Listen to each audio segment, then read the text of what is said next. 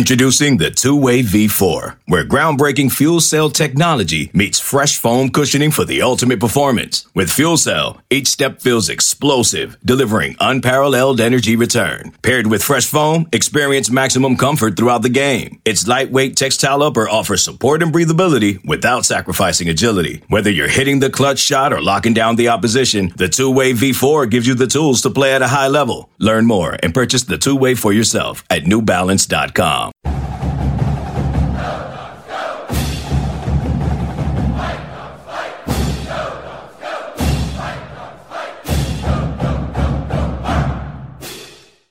Coach Malloy, how you doing? How about yourself?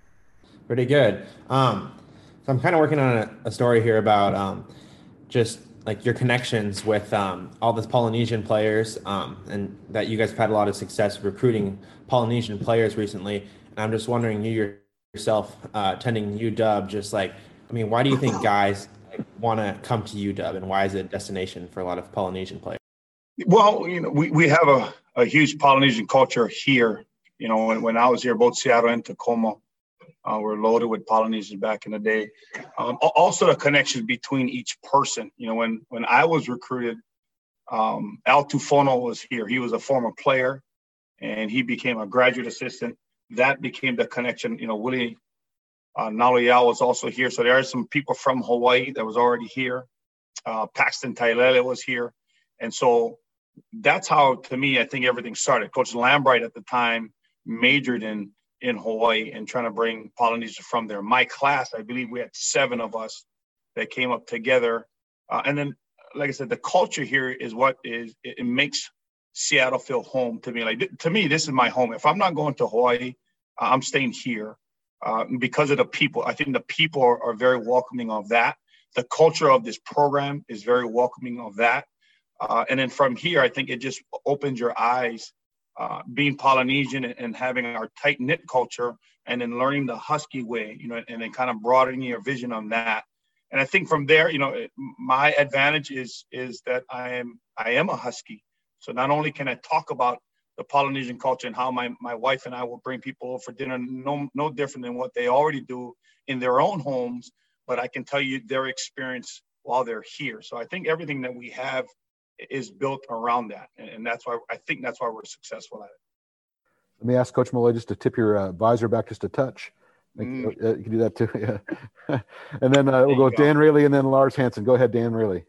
Yeah, Coach, what's what's been the issue with the defensive line so far? From what I can see, you've had to shuffle guys in and out for whatever reason, and and it seems like they're having a little bit of trouble getting a push on the others against the other side. What what do you absolutely? Say?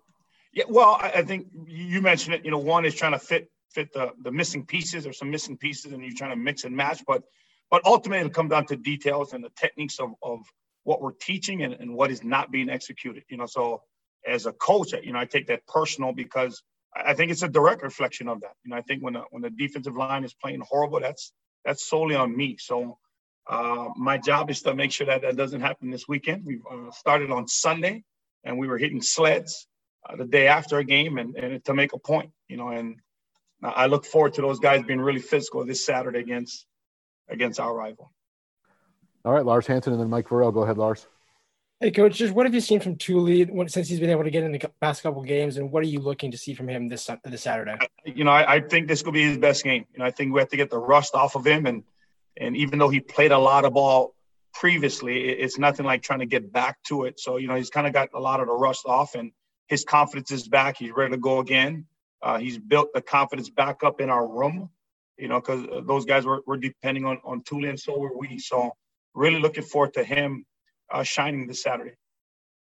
All right, Mike Vorel and then Kim Grinolds. Go ahead, Mike. Yeah, uh, coach, you mentioned it a little bit, but I'm just wondering, you know, four games in, if you could kind of give us the evaluation of your group as a whole and how you feel like the group is done um, comprehensively progressing is probably the nicest way I can say it. Um, we're, we're not where we should be at all, by no means. And, you know, from a, from the standards that we set uh, to the standards of Husky football and, and, what every D lineman out there knows what it is. You know, um, I talked to Randy Hart still to today, and I, I guarantee he's not pleased with with the standard of, of, what we are. You know, what we stand for. So uh, we got our work cut out for us. You know, I, I think what is expected of our line is, is, is expected of them as well. You know what the what the fans expect of a, of a Husky defensive line. Uh, I promise you, they understand it and they expect it and, and they accept it. But we got to go out and perform. We got to we got to show Husky Nation as well as ourselves that we can be what everybody knows to be the standard of defensive line play here at University of Washington. All right, Kim Grinolds and then Anthony. Go ahead, Kim. Hey, coach, you've had some really good defensive linemen come through the program Danny Shelton, Vita Vea, Greg Gaines. Is it fair to put those kind of expectations um, on the young guys that you have right now? Absolutely. You know, from the time that you recruit them and, and uh, trying to give them a vision of what they can be, absolutely. You know, and we're playing with some young guys, you know, Vita, Greg, Danny, those guys had time to develop and and these guys are learning on the run. You know, Vita and Greg, I mean, Vita had Danny in front of him. Greg had Vita in front of him. Levi had both of them in front. So they had guys to not only see and watch, but but being tutelage as they're playing. You know, you got you got Tui and Jacob who are freshmen that are out there and they got to learn in the fire. But the expectations, I promise you, is exactly the same. I mean, those guys should. I mean, Vita them. You know, they call all the time. great calls all the time, and you know they, they're excited for our guys, but the expectation, like I said, you know, it's very high and I, I, think they expect it of themselves as well. You know, so whatever extra work we're doing film wise or out on out on the field when practice is done, uh, they want to make sure that they they hold up to that expectations of, of everybody. All right, Anthony, and then Chris Fetters. Go ahead, Anthony. Yeah, you kind of just touched on that, but like you know, with kind of the lack of uh, social life and everything else right now, um, I mean, what have you seen, especially from the young guys? And like, do you think they're working harder than like the average year, or I mean, are they just really honing in on to the film right now?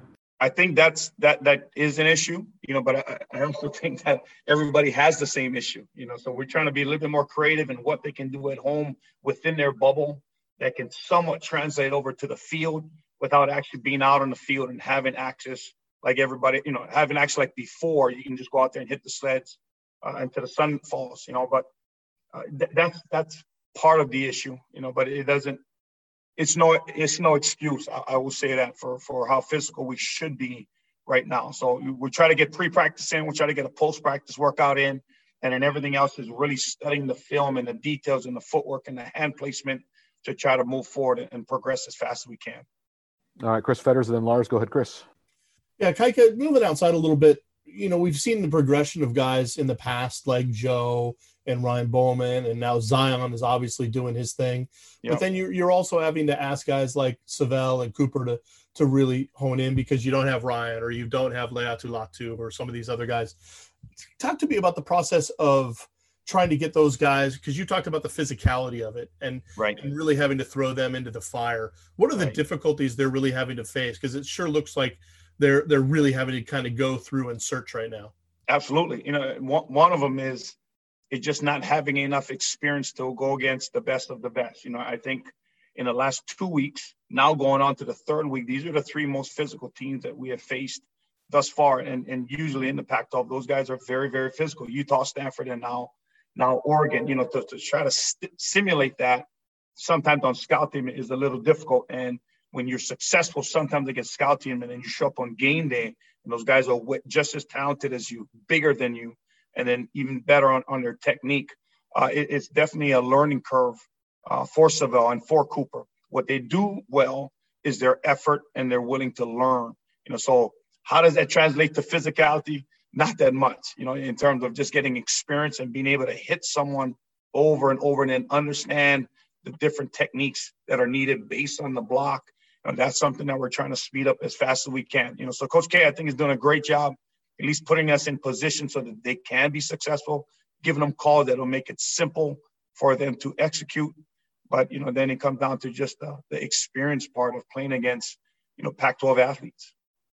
All right, we'll wrap up with uh, four more. It looks like now. Uh, Lars, oh, we got five more now. So let's go with Lars and then Kim. Go ahead, Lars.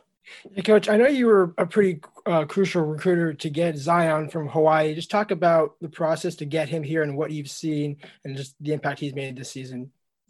Well, it was a long time coming for him. I, I, will say that. You know, his recruiting part was, you know, first from film and the uh, our interns finding him, and then really what happened was we were we were um, recruiting Sama, and Sama and Zion has went, went against each other at least three times that particular year. And when you saw Zion, you said, you know, you got to go check him out. saw him at the school. Uh, his he was naturally talented. You know, the stuff that he has is there's so much natural ability about him.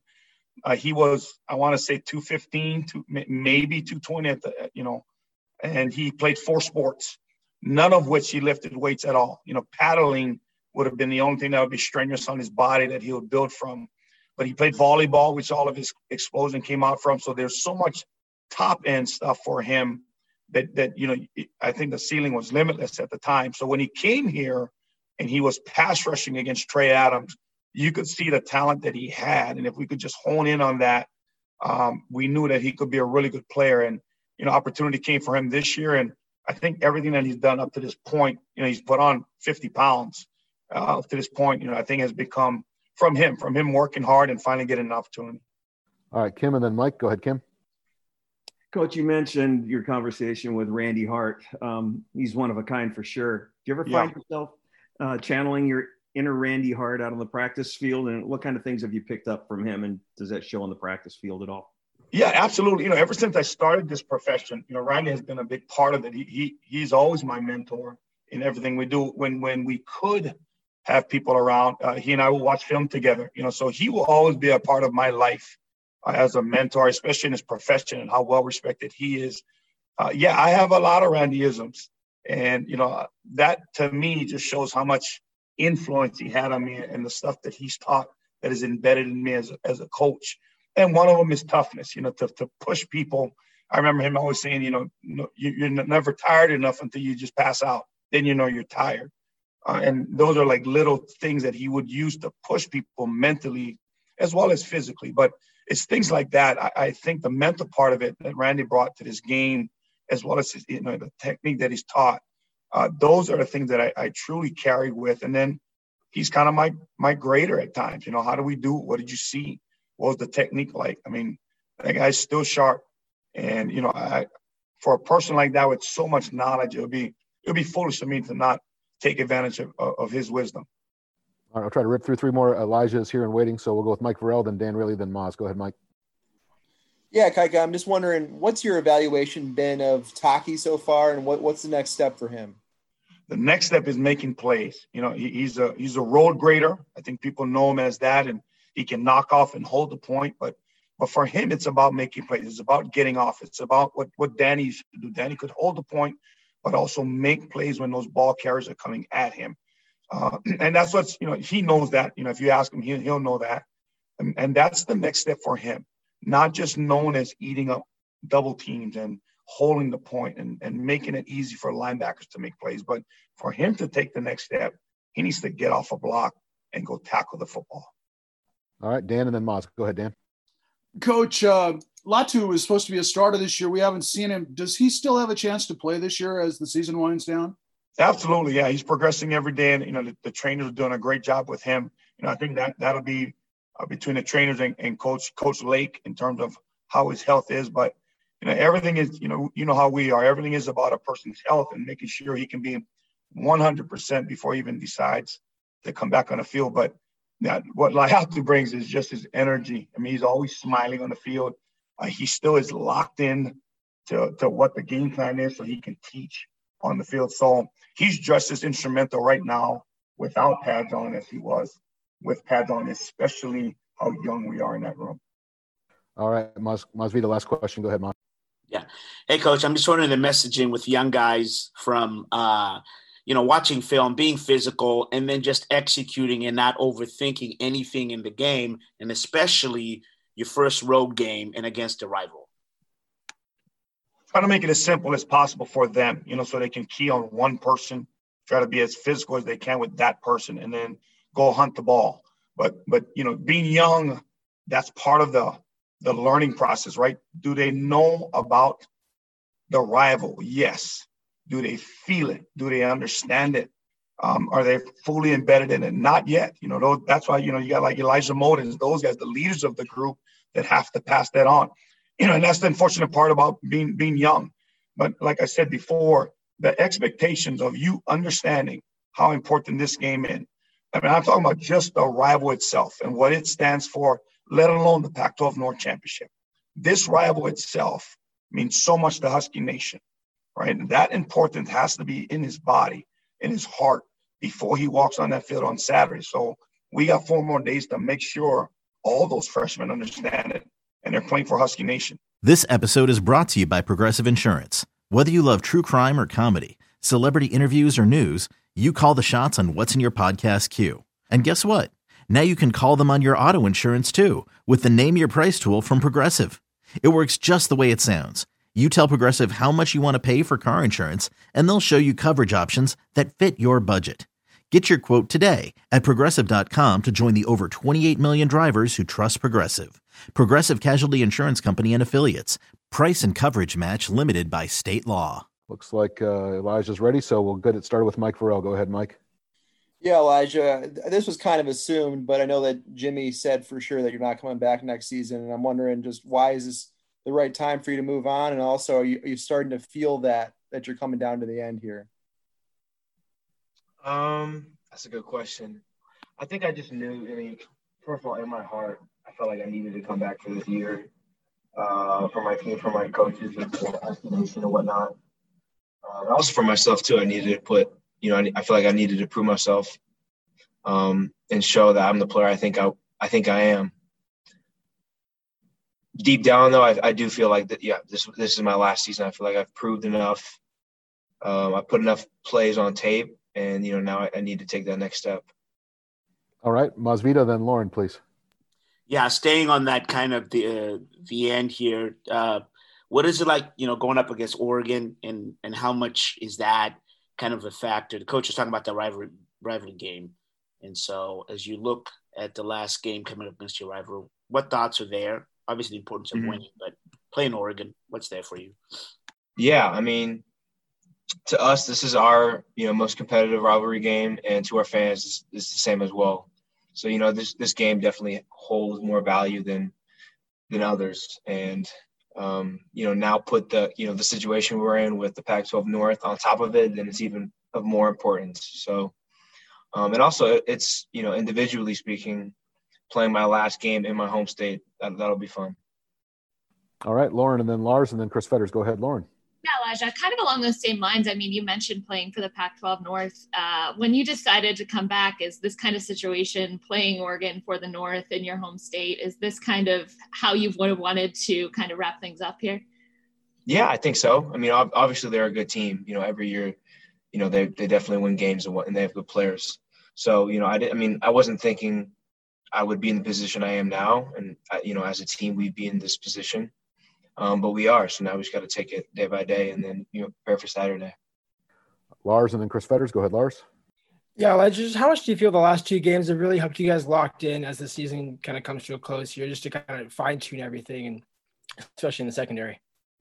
You said how how do we lock in? No, how do you feel you guys have locked in the past two games? Given how the two game last two games have gone, how do you feel that helps you going into the end of the season?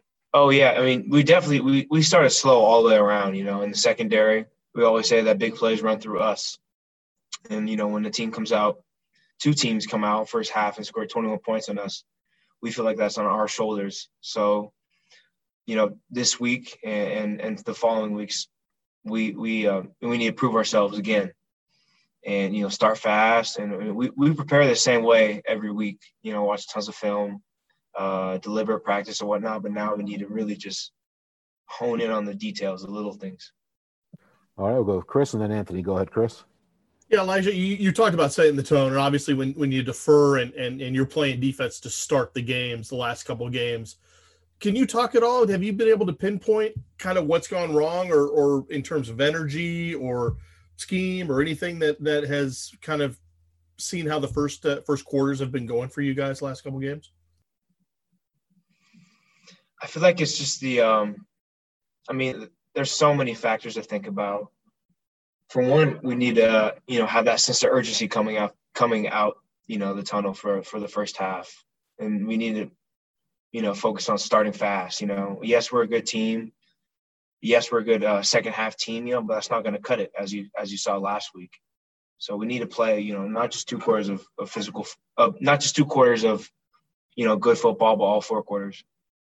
All right, Anthony, then Mike Vorel, then Dan. Go ahead, Anthony.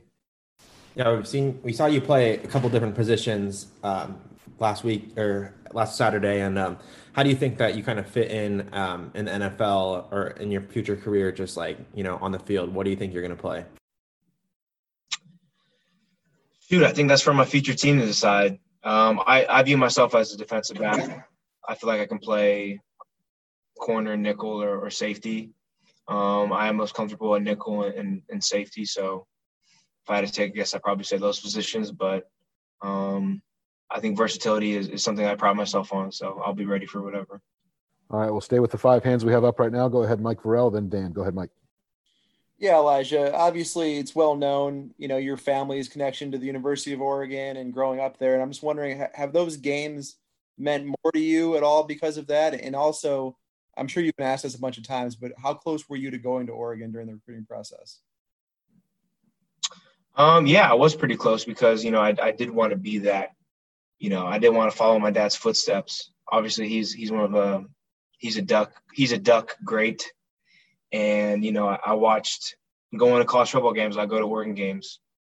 Um, but kind of through recruiting and you know growing up, I kind of I wanted to find my own path and and um, you know, make a name for myself individually. And that's what I've done here. I mean, I came to UW and I mean, everything has, you know, has paid off for me. Uh, th- in terms of like what this game means to me individually, I don't think it, like I said, this is a rivalry game, you know, so I'm going to treat it that way. It's not like, you know, I'm, I'm, getting smack talk from my friends back home or, you know, or my dad's talking. It, it's, you know, the people who love me are going to support me. So that's all I care about. All right, Dan Raley, then Tony. Go ahead, Dan. Elijah, as your career winds down, Oregon is the only game that is scheduled. Would you like to see an Apple Cup uh, resurrected, and do you expect to play in a bowl game? I would not like to see an Apple Cup resurrected because I like to be playing the Pac-12 championship. Um, and in terms of the bowl game, I'm not I'm not entirely sure yet. You know, we're t- we're just taking it one game at a time, uh, focusing on you know what we can handle, you know, my body too and, and my health. And um, you know, obviously, I want to I want to play football. That's why I came back for the year. Tony and then Kim Grinolds. Tony, go ahead. Elijah, staying on that um, that message about uh, just the way these games have gone in the past, the, the rivalry nature here. Um, what's your earliest memory of Washington, Oregon? And um, did that game as a kid seem like a game to you? My first memory of Washington versus Oregon. Honestly, I wasn't really fully aware of the rivalry until I was a recruit and I took my official visit to Oregon when um, Washington put up 70 points. And that was when I was kind of introduced to the rivalry. You know, in my house, it wasn't, it was more so Oregon State versus Oregon. Um, you know, and then from there, the fans really make the rivalry what it is, you know, and, and the fact that Oregon's a good competitor too. So, yeah. All right, Kim Grinolds, and we'll wrap it up with Chris. Go ahead, Kim. Elijah, how does the defense change when you go back to safety, and uh, what does it change when, uh, or how does it look when Kyler's on the field? Yeah, Kyler's a freak athlete, you know, so and that's why um, that's why our coaches decided to put him on the field and and move me back to free safety. Um, which you know, I'm I'm gonna listen to coaches. I'll do whatever they say me to do. That they can tell me to play linebacker, I'll play linebacker. Um, I think it just adds a, a, different feel to our defense just because obviously I'm not as close to the line of scrimmage. I'm more kind of 15 yards back, 15, 20 yards back, uh, patrolling the defense and protecting, you know, big plays from happening.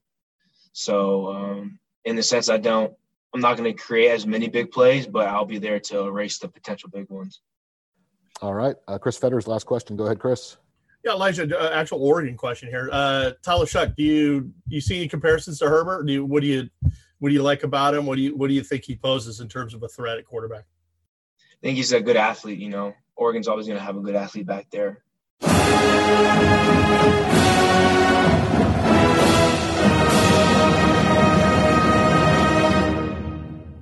MTV's official Challenge podcast is back for another season. And so are we. I'm Tori Deal. And I'm Anissa Ferreira. The wait is over, guys. All Stars 4 is finally here. And this season takes it to a whole new level Old school legends, modern power players, and ex lovers are all competing in Cape Town, South Africa for the prize of $300,000. And we're going to be right here along with you fans, covering every episode on the podcast. Listen to MTV's official Challenge podcast wherever you get your podcasts.